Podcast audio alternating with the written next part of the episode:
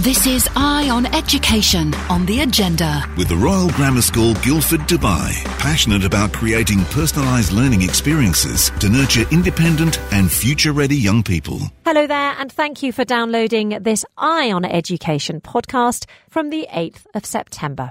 Two knotty subjects on the programme today. First up was homework, because did you know that on average, teenagers receive 4.9 hours of homework a week?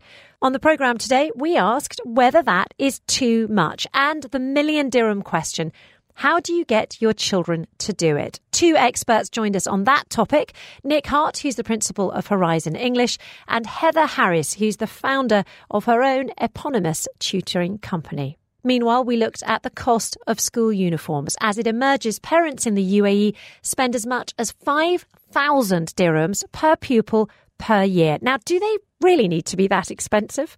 We found out with the uniform designer Matthew Benjamin from Capes, and we were also joined by one mum, Camilla, who's found a genius hack to get round the costs. Meanwhile, as the Rugby World Cup kicks off over the weekend in France, rugby stars from the 100 World Legends organisation are in Dubai visiting schools as part of an outreach initiative. We were very excited to welcome former Samoan and New Zealand rugby star Frank Bunce into the studio to take your questions. This is Eye on Education on the agenda. With the Royal Grammar School Guildford, Dubai, passionate about creating personalised learning experiences to nurture independent and future ready young people. Yes, good to have you with us. It's coming up to 10 minutes past 11. It is time for Eye on Education right here on the agenda. It's our weekly programme when we get uh, basically basically, it's our chance to put those education stories under the spotlight. I'm really looking forward to today because basically it's my opportunity to get on my soapbox. And I know I, there are ethical and moral questions as to whether or not you're supposed to use the airwaves for that. Uh, but I'm afraid I'm going to do it anyway. Uh, I've got two massive bugbears. First of all, homework. I hate it. I can't make the children do it. If I am going to have to do it, and you'll have to persuade me to that case, then I need to be told how to do it. I just don't know how to. So we've got experts on that, and I'd love to get your comments, your hints, and your tips, and your thoughts on, you know, the value of homework and, and whether you love it or hate it. Uh, the other big topic is the cost of uniforms. It is outrageous. I don't think I'm like coming out as, as anything unusual there. I don't think I'm saying anything controversial. It is ridiculous, ridiculous. Um, for a school shirt at my son's school, uh, it is. I think it's 180 dirhams for a white shirt that doesn't stay white for long, with a logo that doesn't stay the right colour for long. And of course, you know, they're boys. You know, it, it's revolting by the end of the first week. And then I have to end up buying another one just before they have their school picture taken. But there is no need for that. It could just be an archetypal, boring white school shirt that you could buy from any of the major department stores for, let's be honest, 25 dirhams, maybe 40. It's just outrageous. It feels wrong. And I want to find out why it's going on. So we've got two experts on that as well. But first of all, uh, producer Jennifer Crichton joins me in the studio because she's been looking at the education headlines. I will be asking for her view on homework and uniforms in the coming coming minutes as well. You're not going to get away with not adding your topics to this. But first up, what's been going on in the news? Uh, let's start on the roads uh, because there's some news that will be welcomed by those thousands of parents who rely on Dubai's I love the fact that they're yellow, the, the school bus network. Do you know, I love the fact that they're yellow as well. And the first time my little boy got off the school bus, he was getting really embarrassed because I was taking loads of pictures. There's something just really lovely about them getting off the yellow bus. Is it because we grew up with, you know, Hollywood versions of Yes. school, like 90210? I don't even know if they get on a bus in 90210, but do you know what I mean? It was there were lots of schools programs and movies, and you'd see the yellow bus. For me, it's the same as um, you know, Chinese takeaways that In come in, box. those in the boxes, not the Tupperwares, but when it comes in the boxes with a little little tiny The little handle. handle. I'm with you. So I saw them eating that on Friends when I was growing up, you know, the Mm-hmm. sitcom. And as a consequence, I've always wanted to eat noodles out of one of those pots. And they don't do them anymore, really. I've never no, you done never it. get them, and I love those Yeah. little pots. I'm the same as you, and they kind of look like tiny handbags. But no, the, the yellow bus thing, it's definitely that sort of American culture thing. If you've grown up in the UK, you'd never see a yellow school bus. So it's No. it's very much an unusual thing for us. But I mean, on a, a slightly more actual news level, Sorry. the RTA has been conducting its annual start of year school bus inspections across a number of different sites. And those are ensured at ve- vehicle safety and ensuring that schools and providers are actually following safety guidelines. And I didn't know this, but I found this very interesting. Although these routine checks are carried out every year, the schools and routes that are targeted change depending on their record. And the inspectors are actually focusing on institutions that have previously been found to show low compliance in areas ranging from safety and security to bus driver permits, task compliance, and even cleanliness. Now, speaking to ARN previously, Abdullah Al Musa, who is an acting executive director at Emirates Transport, said that more than 700 new buses had been added to the fleet this year and they'd been equipped with new technology to make those journeys safer. We've equipped our buses with a lot of uh, technological advancement that uh, make sure that uh, students are transported in a safe manner. So we've added we have the uh, motion sensor in all our buses, and also we have a panic button for the driver in case of any emergency that connects them directly to our centralized uh, operation room. Oh, oh, sorry, that's my fault. Need to put the fader up so Jen can talk to you. Try. Interesting little fact for you. How many school buses do you think there are on the roads? Thousand. 8,500 of those little yellow buses now. Good to hear it. And, and I have now been very well behaved since I got ticked off. I can't remember which listener messaged in to say that you must stop for the school buses. Even if the children are getting off on one side, you mustn't take over on the other side. So now I have been very well behaved and I stop behind the buses like I'm meant to.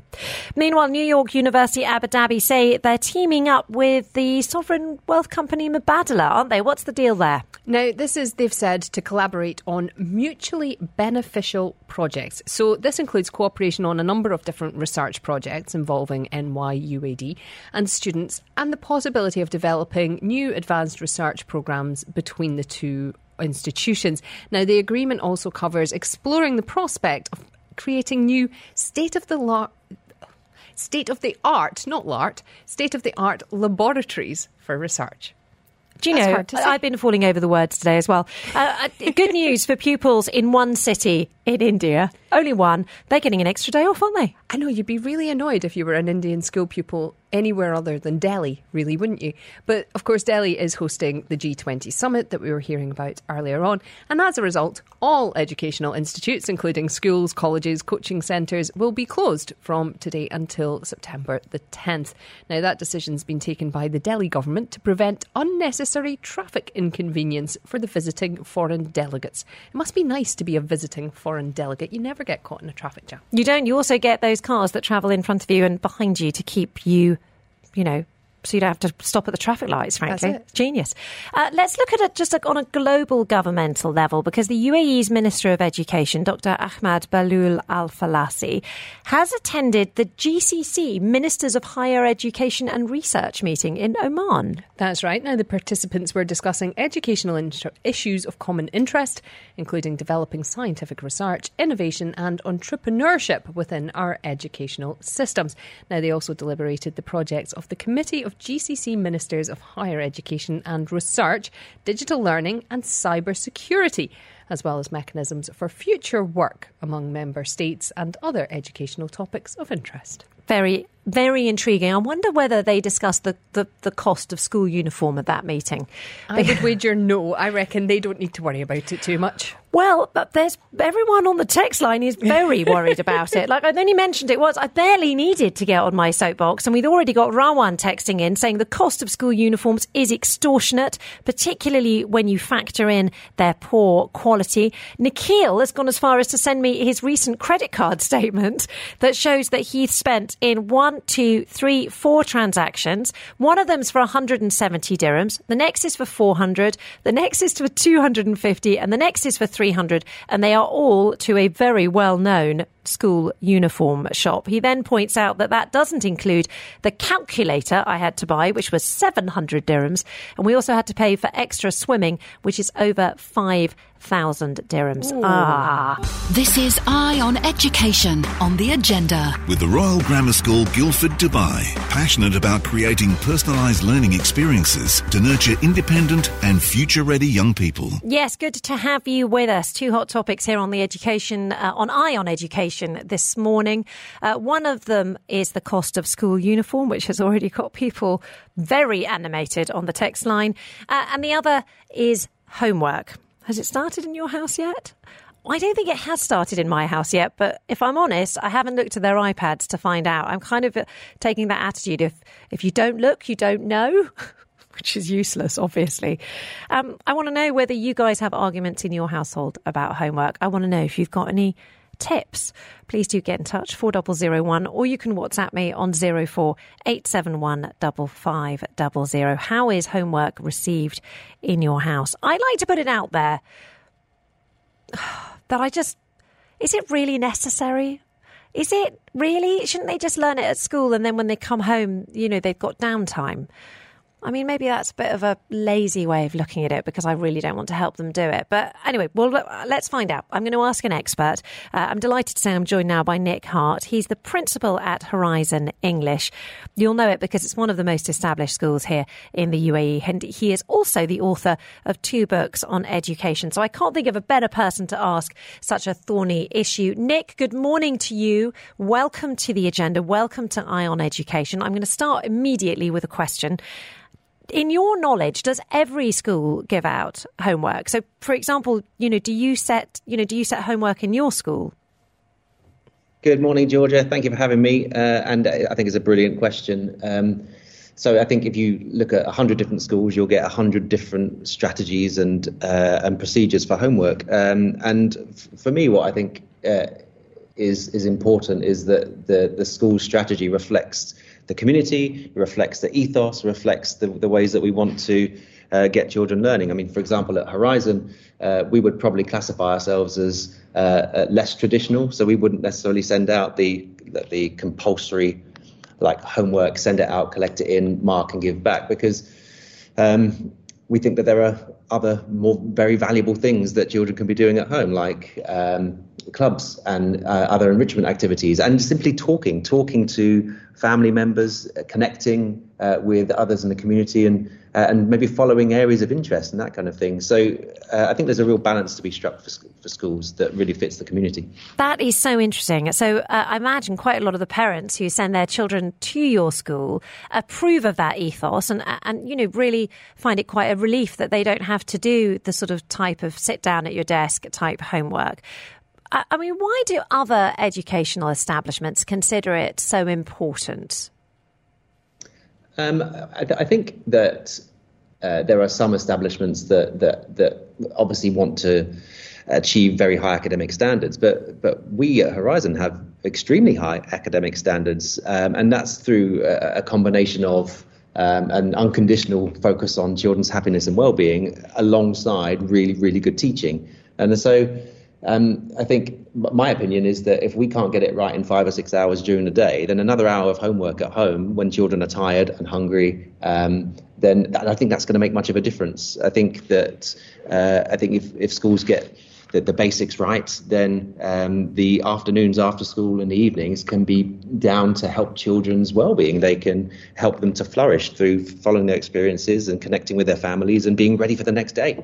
Yeah, I have to say that I think sometimes it comes down to the aptitude of the parent. You know how how good they are at teaching, how good they are at motivating their children to do this homework. And and I am definitely not one of those people, but I do fear that my children are going to be falling behind if they don't do it.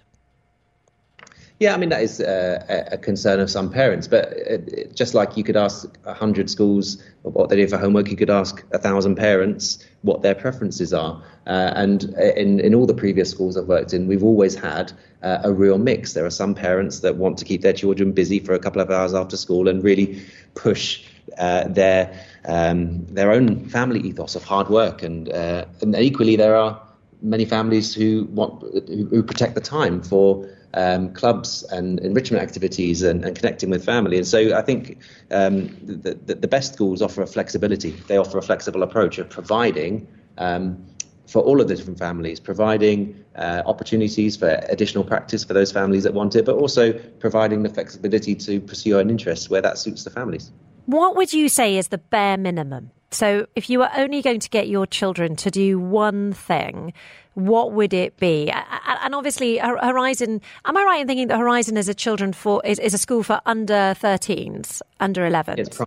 Yeah, three to eleven primary. primary. So, so, you, so people's views on on homework might change once they're teenagers and studying for exams. But if you're going for primary, if you are only going to get your children to do one thing, just just personally, so I can focus, and, and I think for yeah. also for lots of other parents who are listening, you know, what would it be? So for, for me at primary ages, uh, I think there, there are two things. I'm going to go with two because uh, there, there's probably. Don't worry, uh, you're the interviewee. You're, you have license to do with the question what you will. So children children learn through uh, interaction. So um, for me, I'd, I'd, want to encourage lots of talking about their experiences during the day. So providing parents with, for example, prompts. You know that feeling you, you, when your children come home and you ask them what what did you do at school today? And they say, I don't know, or I had played football at lunch, or something like that. So providing parents with um, prompts to to to delve into what they've actually been learning. So, for example, um, tell me about the Roman invasion of Britain is a much uh, better conversation starter for families at home than what did you do at school today? Uh, and those conversations can be really, really useful because um, it can turn into shared research. It can give the child a chance to remember and recall and bring back to mind what they've been doing during the day. Um, so I think I, would say talking and conversation, purposeful conversation about their learning is a must uh, in terms of uh, in terms of learning because there is a differentiation to make between homework keeping children busy and home learning which is to reinforce what's been going on um, at school. And then secondly um, without a doubt reading. I mean if all the subjects that children learn at primary level reading i like to call it as first among equals that um, getting reading right unlocks uh, experiences for, for, for later life and for later study. And so uh, finding, finding the time, building the habit of reading every day is, is fundamental. Nick Hart, Principal of Horizon English, great to get you on the line. Thank you very much for that fantastic advice. This is Eye on Education on the agenda. With the Royal Grammar School Guildford, Dubai, passionate about creating personalised learning experiences to nurture independent and future ready young people. Hello there, good to have you with us here on Eye on Education on the agenda.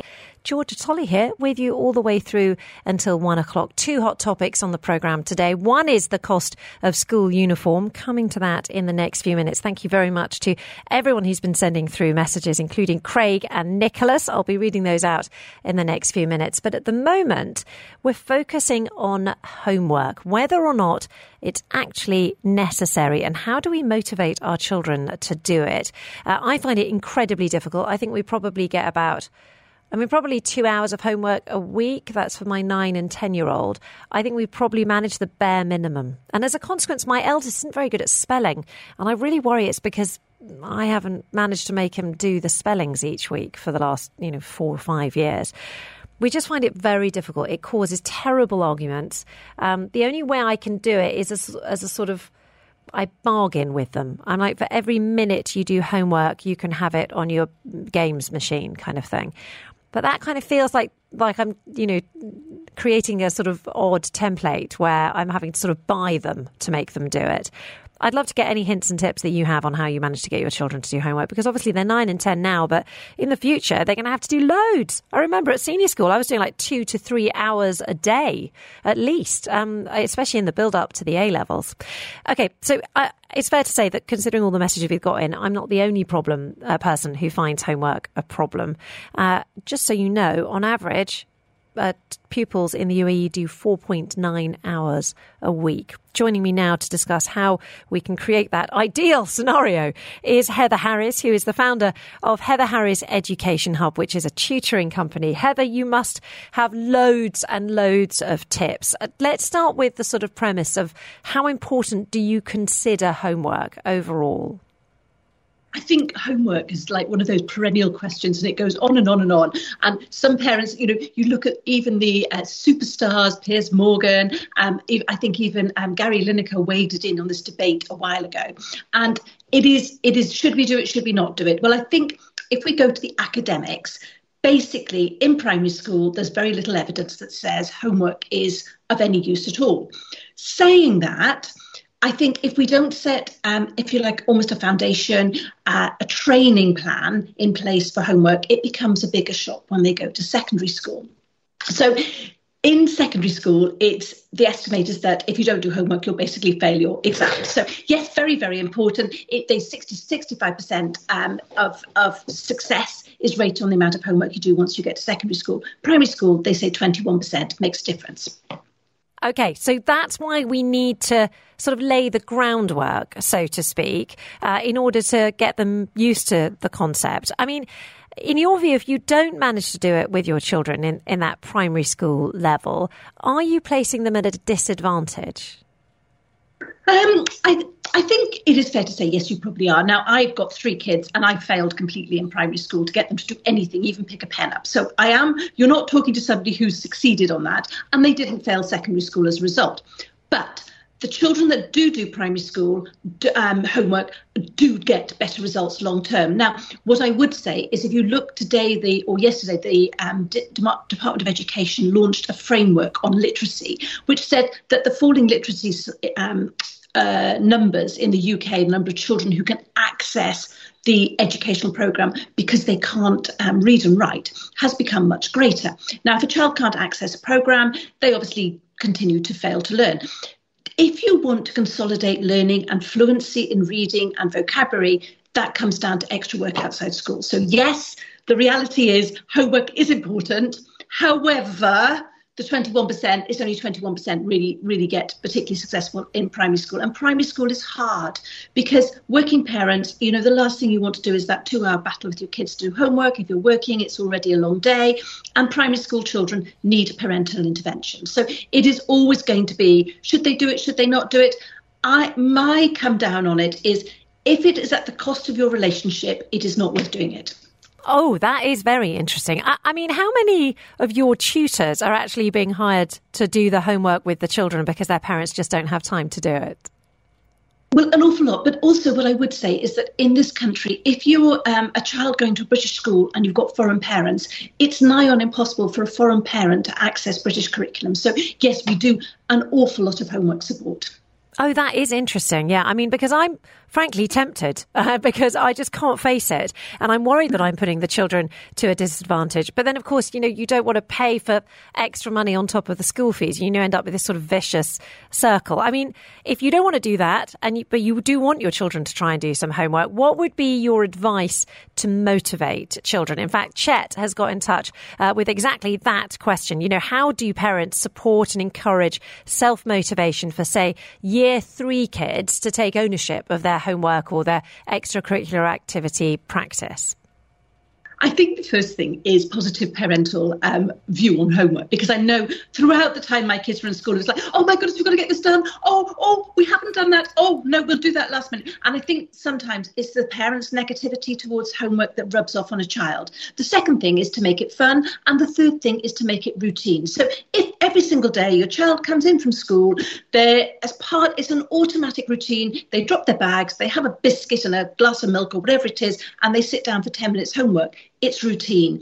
It's when we go, oh, we've got to fit that in. Ah, mm. and I think I think more than anything, it's our negative, um, oh gosh, I've got to get that done attitude that's rubbing off on the children. If it's part of a routine, you sit down, you do the homework, you know, you can put out a biscuit, you can put out a piece of cake, whatever it is, and make it a bit of fun, make it a cozy 10 minutes with them. They'll actually look forward to it.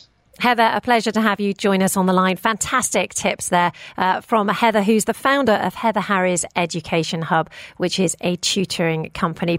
This is Eye on Education on the agenda. With the Royal Grammar School, Guildford, Dubai, passionate about creating personalised learning experiences to nurture independent and future ready young people. Hello there, good to have you with us here on the agenda. Big topic of conversation for our Eye on Education special is the cost of uniform. We will be coming to to that in the next few minutes. Loving all your messages that are coming through. Keep them coming, 4001, or you can WhatsApp me on 04871 5500. This person says, for our kids, the bill was 3,800 dirhams with anything needed with the school logo on it. And let's be honest, the quality is very bad indeed. Uh, David says, I'm appalled by the cost of uniforms and moreover, the materials used for the price without any op- option for natural fibre Uh, are there any controls in place, he says, for the chemicals and dyes that they're forcing our children to endure?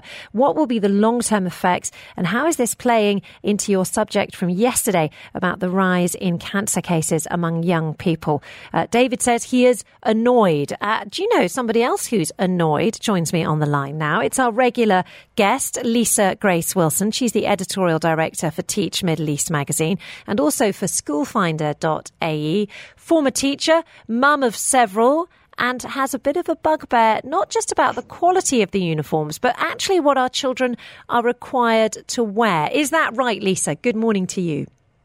Good morning. You are right. so I am advocating for more comfort, um, more loose fitting uniforms, and better quality uniforms, in fact, for the children, because what they are being asked to wear in some schools is frankly uncomfortable. Do you know, I couldn't agree more. My nine year old is now required to wear a shirt and trousers. He has to have the shirt, the top button done up really tight just there, and then a tie. And then he has to wear a blazer. And I mean, we all know the temperature out there right now. And it does, it does seem strange that they haven't adapted the uniform out here, you know, to take account of the heat. Yeah, and that's the problem. And that's why I made that post on LinkedIn saying, why are we asking students in 40 odd degrees um, Celsius weather to wear a tie all the way up here, a blazer, and to have their shirts tucked in? And then we want them to be active. We want them to run around. We want them to walk. We want them to be away from the screens and to be healthy. But how can they if the uniform is constricting them? And that's where the debate started because as a mom, um, my little boys are going, Mom, we don't like it. I, I feel like I'm choking. And, and I'm like, there's nothing I can do, but I want to raise awareness and see if there's any change that we can make. Maybe we can get a few days where they're formal and then other days they're comfortable because i'm not against uniforms that's something else that was coming out on my post on linkedin I am pro uniform. I think we should have them, but I think they need to be fit for purpose. And I think that students need comfort. How many of them are going to wear a suit every day when they get out in the world of work, the way things are going now?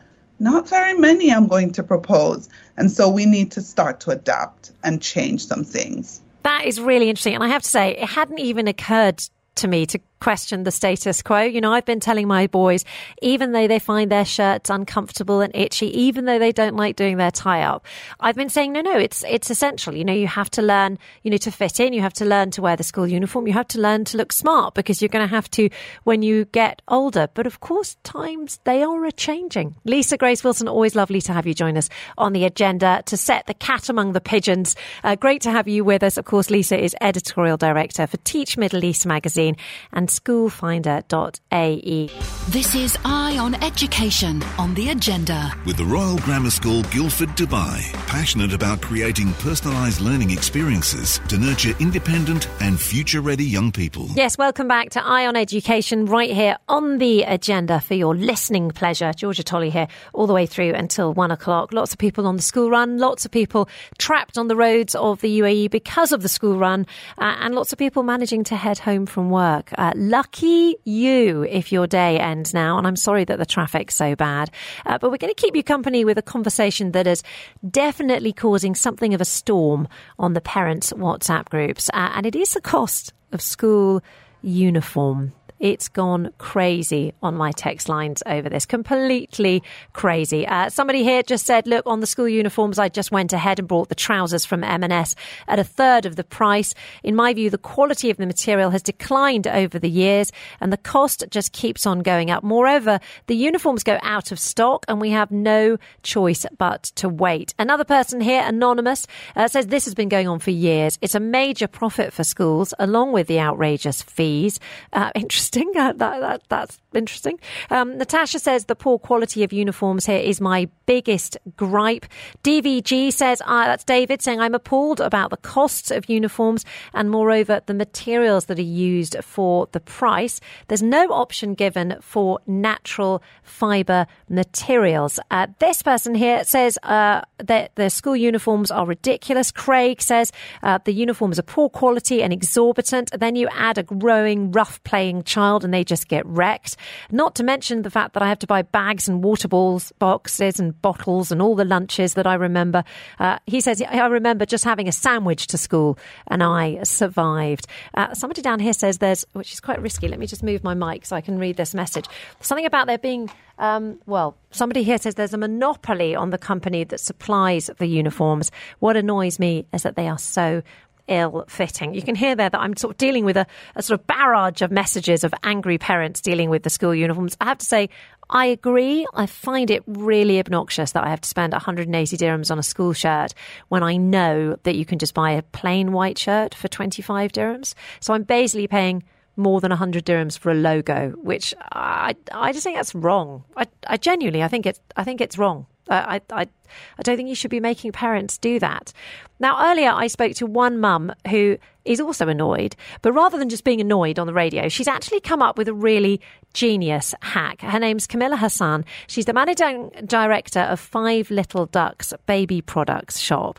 And she told me a little earlier that she really is just fed up with spending so much on uniforms my issue is mainly similar to you it's the quality so you're spending a lot of money for the price, it's not worth what you're paying for. So it's usually made of polyester or just not great material and it just doesn't last, it doesn't wear very well. And the fact that there is one supplier in the UK and other countries, they will give you quite a generic brief for a uniform, whether it's a navy skirt or a white shirt or black trousers or whatever.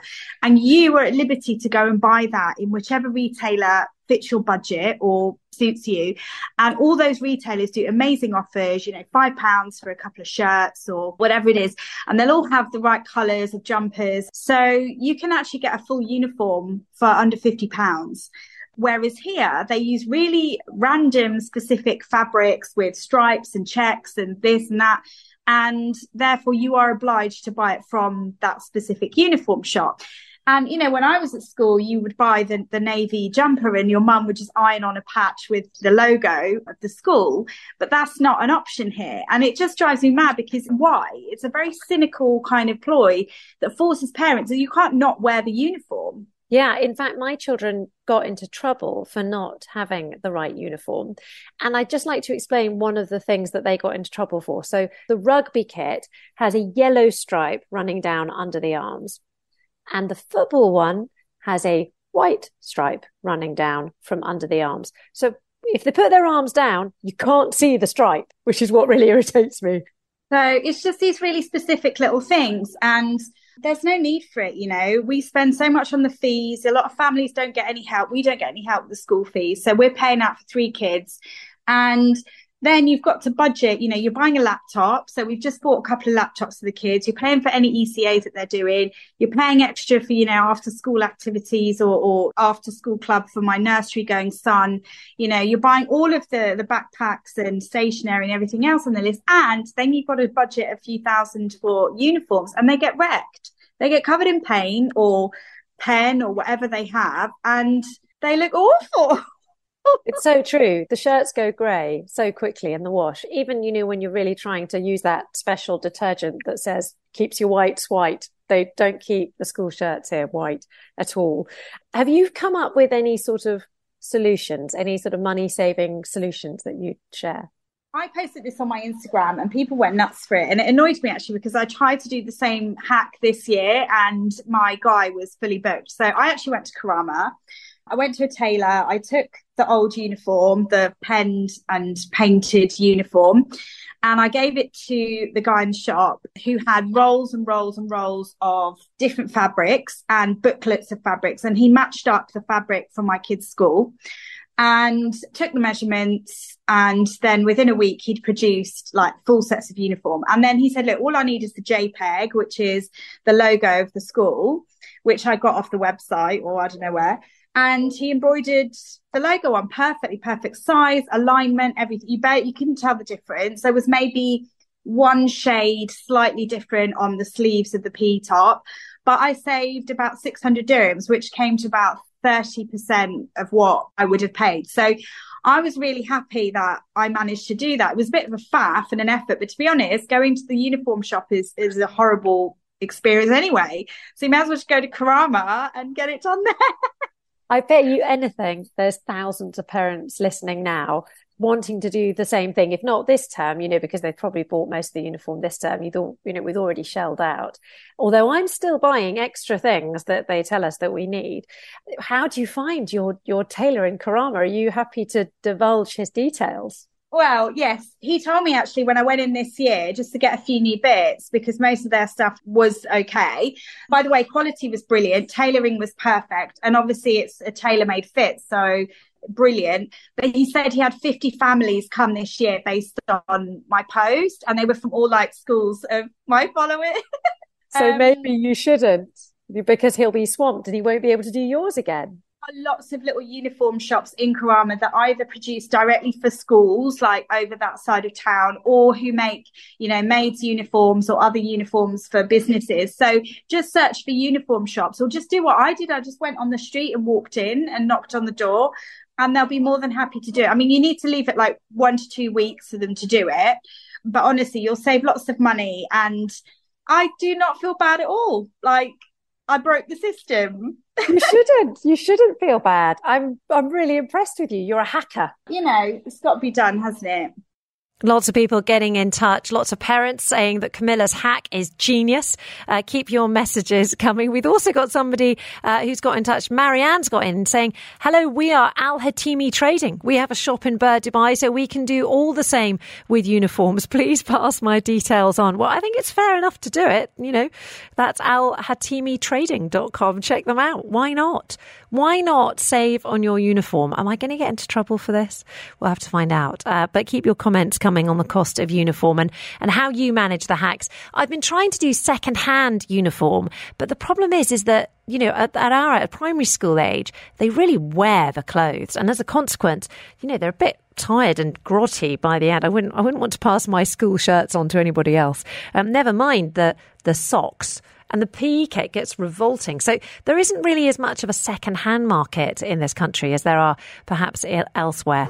This is Eye on Education on the agenda. With the Royal Grammar School Guildford Dubai, passionate about creating personalised learning experiences to nurture independent and future-ready young people. Hello there, welcome back to Eye on Education here on the agenda. Lots of conversations about the cost of school uniform on the programme today. It's emerged that parents in the UAE are spending as much as 5,000 dirhams per year per pupil. The average is 3,000 dirhams. Think how fast children grow. I mean, ouch, that's really painful. So Roger, who's got in touch, saying, "Relax, folks. Stop being so precious. I put two kids through the education system in Dubai. Zero long-term effects. Deal with it and focus on the real issues." I think these are the real issues, Roger. It's hitting me in my pocket. I don't think there's anything more, more, um, more of a big deal for me than that. I mean, I'm trying to think what we've spent this term. We had most of the school uniform already. I cheated and bought the grey shorts and trousers from, you know, a major department store. So they cost literally 60 dirhams for two pairs of trousers. So that was fine. My younger boy is wearing the older boy's old shorts. But I've got a horrible feeling we're going to get to the rugby season and my biggest boy is not going to fit into last year's kit. I mean, he's shot up. So that's at least 250 dirhams conservatively. Then they make you buy the socks, which are another like 20 dirhams. Um, yeah, I, mean, it's exhausting. It is exhausting. The cost is just horrifying and, and makes me feel really quite angry. It's that unfairness feeling. That's, that's what it is. It's the injustice. That's what gets you really raging especially on the school run when it's hot outside. So I'm asking the question do they really need to be that expensive? I'm putting the cat among those pigeons, and I'm joined in the studio by someone who's also seeking to do that. Uniform designer Matthew Benjamin from Kapes says he's determined to disrupt the sector. He's done me the absolute pleasure of joining me in the studio here on Eye on Education. Matthew, good to have you here. Okay, tell me, I'm going right in with a question. Why are these uniforms so expensive? Um, uniforms are so expensive for a number of reasons. So, um, one is that uniform suppliers generally have long term contracts. So, there's no incentive to really compete on price. Um, another is that schools generally, not all schools, but schools generally will take a cut of the sale. So, therefore, that incentivizes you know uniform providers to increase their prices even further so that they you know continue to um, you know make a healthy profit. Um, and then it's just I think generally you know the same issues that are, uh, that that plague fast fashion is that you have ch- sort of cheaply made products um, being sold you know sometimes at exorbitant prices, and it's just the nature of the market. I want to unpick the first thing you said there, which is that sometimes these uniform manufacturers have long term contracts with the schools. Who's making the money there? Is it the uniform makers sticking on a massive, you know, because we all know how much it costs to make a white shirt. Yeah. And and it's, you know, more around the 10 dirhams mark. So those, you know, they can be sold for 45 dirhams maybe uh, or 50 dirhams and then you're making a decent profit. And then but what about 180 or 160? How does it get to that number? Yeah, so who's making the profit? Um, the uniform supplier is obviously making the most profit. Okay. Um, the school, d- depending on the school, is also making profit as well. What? The school? The school, because the school would have a a revenue share in some cases, so the school will also make some money from it. That then increases the price more because the uniform supplier will still want to make profit. But I, I would say, generally speaking, it's a a poor quality, cheaper product being sold at a really, really high markup. And that's partly because it's got a logo on it. And, and oddly enough, Camilla was just saying a little earlier, um, um, our sort of angry mum representing the voice of all mums in Dubai and the UAE, saying, you know, why don't the schools just sell the logos? Because they could be ironed on basic white shirts and, and jumpers and things like that. It could, but then there wouldn't be uniform suppliers and, and schools wouldn't make a profit from it. Because at the end of the day, in this market, schools exist to make a profit in most cases. Um, and even if you're a you know, not for profit school, you're still going to want to generate revenue to put it back into education and paying teachers and that kind of stuff. So I don't feel, I mean, I'm a uniform supplier. You know, I want there to be a market for uniforms. I don't feel necessarily that um, the price, yes, it's a major issue for parents, but the price is not going to change. If anything, it's going to go, it can, it's going to keep um, getting higher. And that's Yeah. just going to infuriate parents. I mean, with what Warren texting in saying now, what's wrong with black pants and a skirt and a white shirt? It works out for everyone. Life is complicated enough. Let's keep the uniform simple and practical.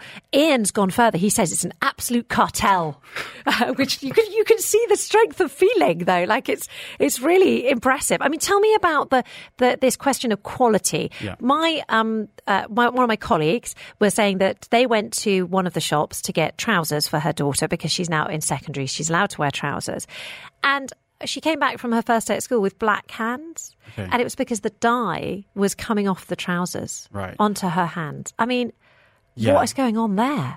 So in terms of quality, um, and this, I would say is generally, you know, across Dubai in terms of the quality that you get for uni- with- when it- in regards to uniforms, is that it's it is generally a poor quality, and they're typically made from virgin synthetic fibers, you know, polyester, nylon, um, which are durable, um, but they are, you know, bad for the environment. They're not necessarily good for kids that are wearing them They're itchy. they're itchy, um, and then as I say, they're just made cheaply. So you know the dye coming off as you're wearing it, it's you know it's a cheap dye. It's just been made as cheaply as possible, you know, with profit in mind, because then it's sold at a you know a much much much higher price. Now, I've advertised you as, as, as keen to disrupt the system. You've come into sort of this very established marketplace. How are you hoping to do it better? So for us, it's really about focusing on the sustainability of the product. You know, I feel that everyone can win. You know, we don't, you know, and that and that includes the people that are making the garments. You know, so making sure that it's made ethically. You know the the supply chains in school uniforms um, are completely opaque. You know, there's the, for me the main issue is okay, where are these things being made? Who's making them? How are they being paid? Are they being paid fairly? Because a fair price isn't necessarily a low price. Mm. You know, the the real you know issue for me is are we using ethical manufacturers? Are the people making the clothing being paid fairly? And then are we using materials that are sustainable, that lower the impact on the environment? You know, are we sharing that impact with children and, and with parents? Because ultimately, you know, when I think about sustainability, it's how can we um, connect kids to their clothing so that when they grow older, they support other sustainable brands, and you know, it helps you know move us you know towards a better place in terms of the climate crisis. So there was a time when that argument might have sounded unusual and sort of quite airy fairy, quite left, I suppose, in many ways, if you're sort of getting into the political right and left. But the fact is that now more and more this whole focus on fast fashion is coming under the spotlight. You know, things like you know, you get you hear statistics like it takes six swimming pools of water to make a pair of jeans. Even as I say that, I can't believe it's true, but I have definitely read that several times. Yeah. And and it is, in, you know, it is going to be important if we're going to be paying attention to our eco credentials, which you know all the surveys say that most of us want to. Yeah. That we need to look at something that is part of our everyday life, which is fashion, which is school uniforms. Yeah. I mean, the question would be, and it would be interesting to get, you know, um, listeners to, to text in, is that would you be prepared to pay the same price if the garment was made sustainably and you could it could prove that the people making it were paid fairly? You know, would that would that uh, placate people in terms of the price that they're paying? It would if they were also comfortable and long lasting. Because I think for me, the driver for me is the comfort of my child primarily.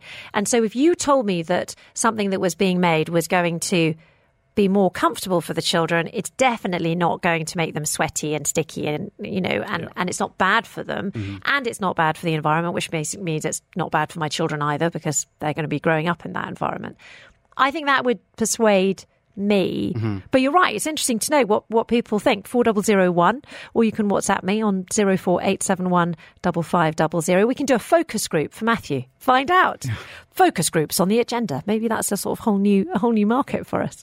Um, we could get sponsored. Um, so yeah, I mean, very interesting, Matthew. And the other the other element that to your business that's really interesting is, am I right in thinking that for every school uniform that that somebody buys from you, you give one away? So for every child. Every so child. Um, for every child that we sell a uniform to, we then provide a free one to a child in need. So um, we do that in Kenya. So we work at the moment with a school called Karigi Primary School in Nairobi. Um, and then through um, Arbor School, at one of the schools that we work with, um, we then were able to manufacture and give away um, almost a thousand uniforms to kids there. Um, and then this year we'll be doing it with Fairgreen School, and then next year with with the new school we've just started working with Nadine School in Bahrain. Um, so not just that, but then we also have a school trip. So Arbor were the first school to go on it in May. Fairgreen are going in in February. Some other schools are ACS, no, ASD are going in in November.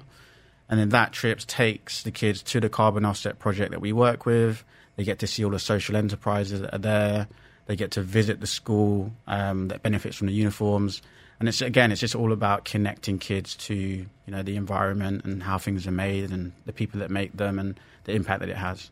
So for me, that's the bigger picture. You know, price. I understand that you know it's a um, it's an emotive issue, and I do think that uniforms at the moment are way overpriced because the quality is not there, the sustainability is not there, the ethics are not there. But those three things are the most important thing for me. Benjamin, thank you very much indeed. Great to have you in. Uh, great to speak to you and see you in, in person. Beth, Matthew Benjamin there is the founder and CEO of Kapes. They are a school uniform manufacturer who are seeking to disrupt the whole system. This is Eye on Education on the agenda. With the Royal Grammar School Guildford, Dubai, passionate about creating personalised learning experiences to nurture independent and future ready young people. Yes, good to have you with us this Friday afternoon here on the agenda. In the meantime, I'm delighted to say that I have rather a special guest in the studio because, as we heard earlier on the programme in our sports update with Chris McCarty, today is the day that rugby fans have been waiting for. Uh, it is, of course, the World Cup. It's kicking off this evening in Paris. Uh, one of our presenters from the radio station, Tom Urquhart, is there. He's hugely excited about it. But here on home turf, attention is turning to some of the sport's biggest names because there's a whole bunch of rugby stars here. Uh, they're all part of the 100 World Legends organisation, and they're here to carry out a host of visits to schools, to charities, uh, to community projects, and it's all part of an outreach initiative as you can imagine, time to coincide with the launch of the World Cup itself. So today they're going to the Al Noor Centre. Uh, then they've got a Heroes of Hope event, uh, and that's actually where my next guest is going as to as soon as I let him escape from the studio, because I'm delighted to say I'm joined by Frank Bunce. He is, as you know, a former New Zealand and Samoan international. Uh, he's a Rugby World Cup final veteran and one of the six original members who built that 100 World Legends organisation. Frank, thank you so much for taking the time to join us on the agenda. Good to have you here. A pleasure. Nice to be here. My uh, my husband and my children are very jealous, massive rugby fans. Tell me a little bit more about why you're here in Dubai this week. Good works, by the sound of it. Yeah, it is. It is. Um, it's an opportunity, as you mentioned, the 100 World Legends. Uh, and a group of guys. It's it's a, an opportunity to give back to um, to community. Really, you know, it's it's about helping people. Rugby's opened a lot of doors. You know, have given us um, a lot. So now it's time to turn the tables. And uh, I, I, I, saw someone saying, you know, a lot of people say I'm giving back to rugby, but you know why? I said so. Really, I'm not giving back to rugby. I'm giving back to the community.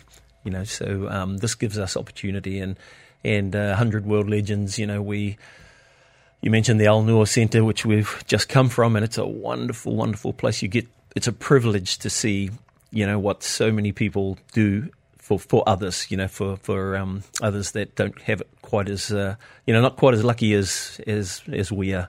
So, um, you know, we're we're we're spending time connecting with uh, with different charities, with different groups. Heroes of Hope, as you mentioned, we've done a lot of stuff with them and their and their kids, and um, it, it's it's it's just about connection, really, and yeah. you know we're trying to connect um, people who can who can help to these charities and show them what they do. Uh, you know, raise awareness.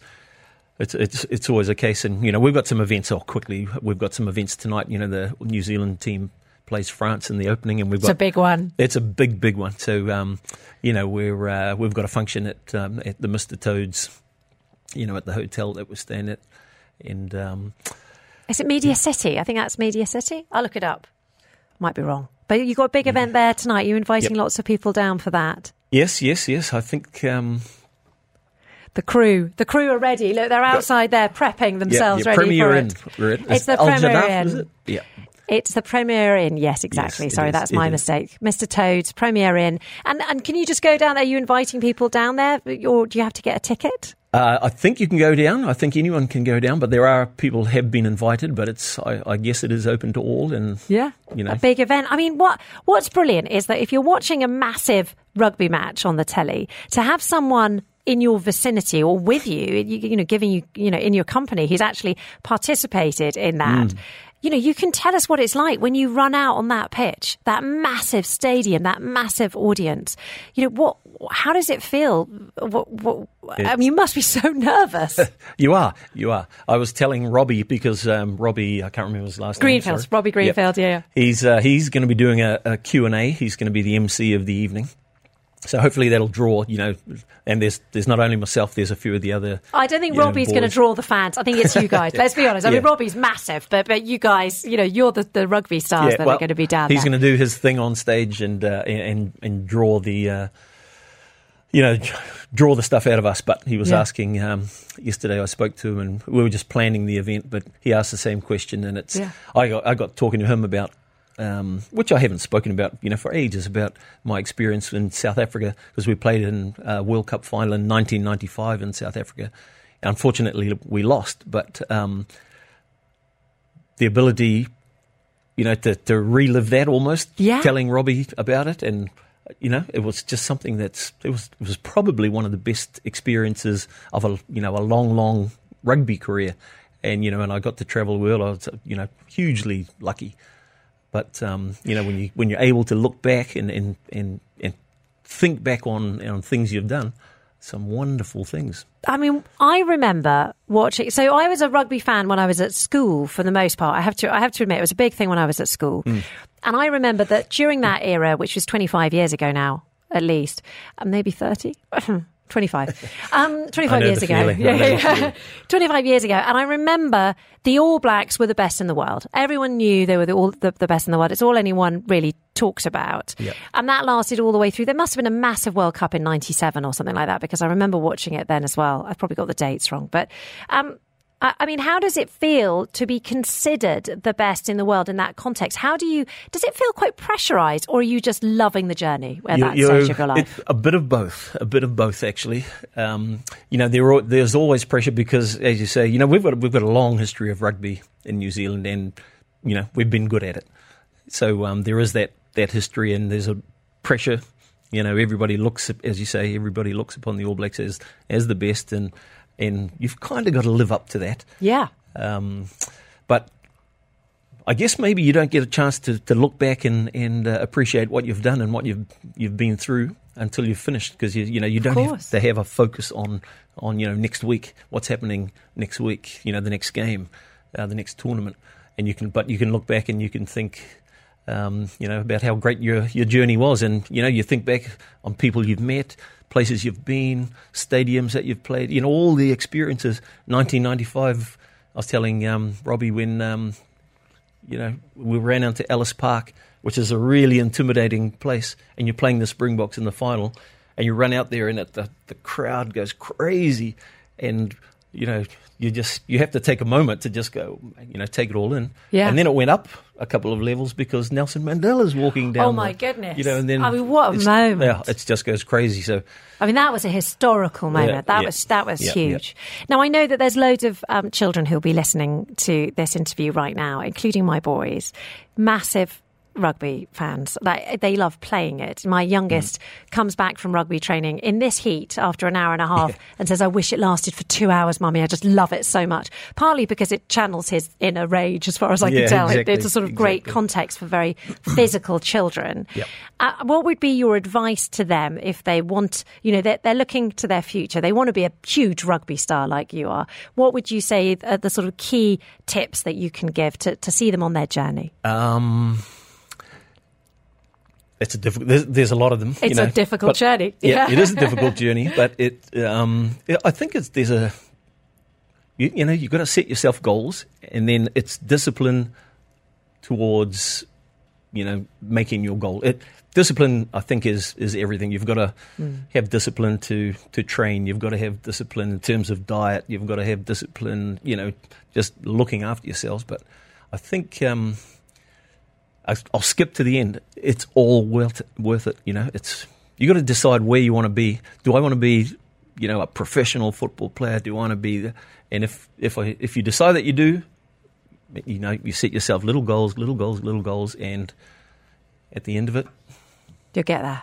Yeah, And you get to then come and talk to me on the radio. Like Exactly. t- 20 years later.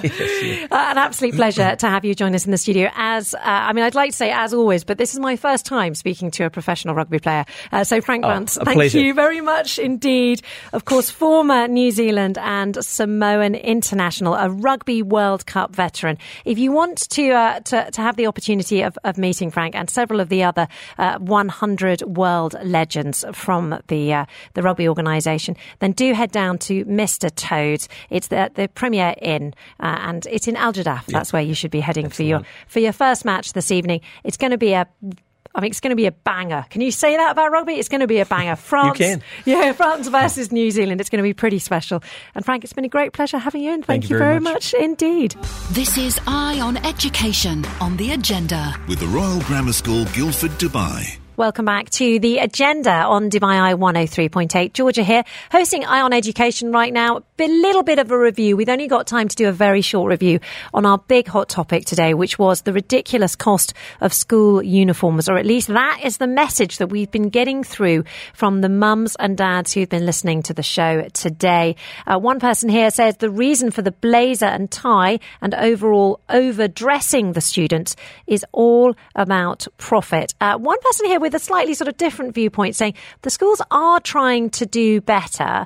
Uh, in fact, uh, some schools are managing. My daughter went to ASD. They licensed the logo to JC Penney, which is a US department store. Everything was way better quality at a fraction of the price from suppliers in Dubai. So you can hear there that they are trying to make changes in some schools here in the UAE. It's going to be a hardy perennial topic for us going forward. Um, I think it's going to come up a fair amount. We will be keeping track on this story on Eye on Education in the coming months.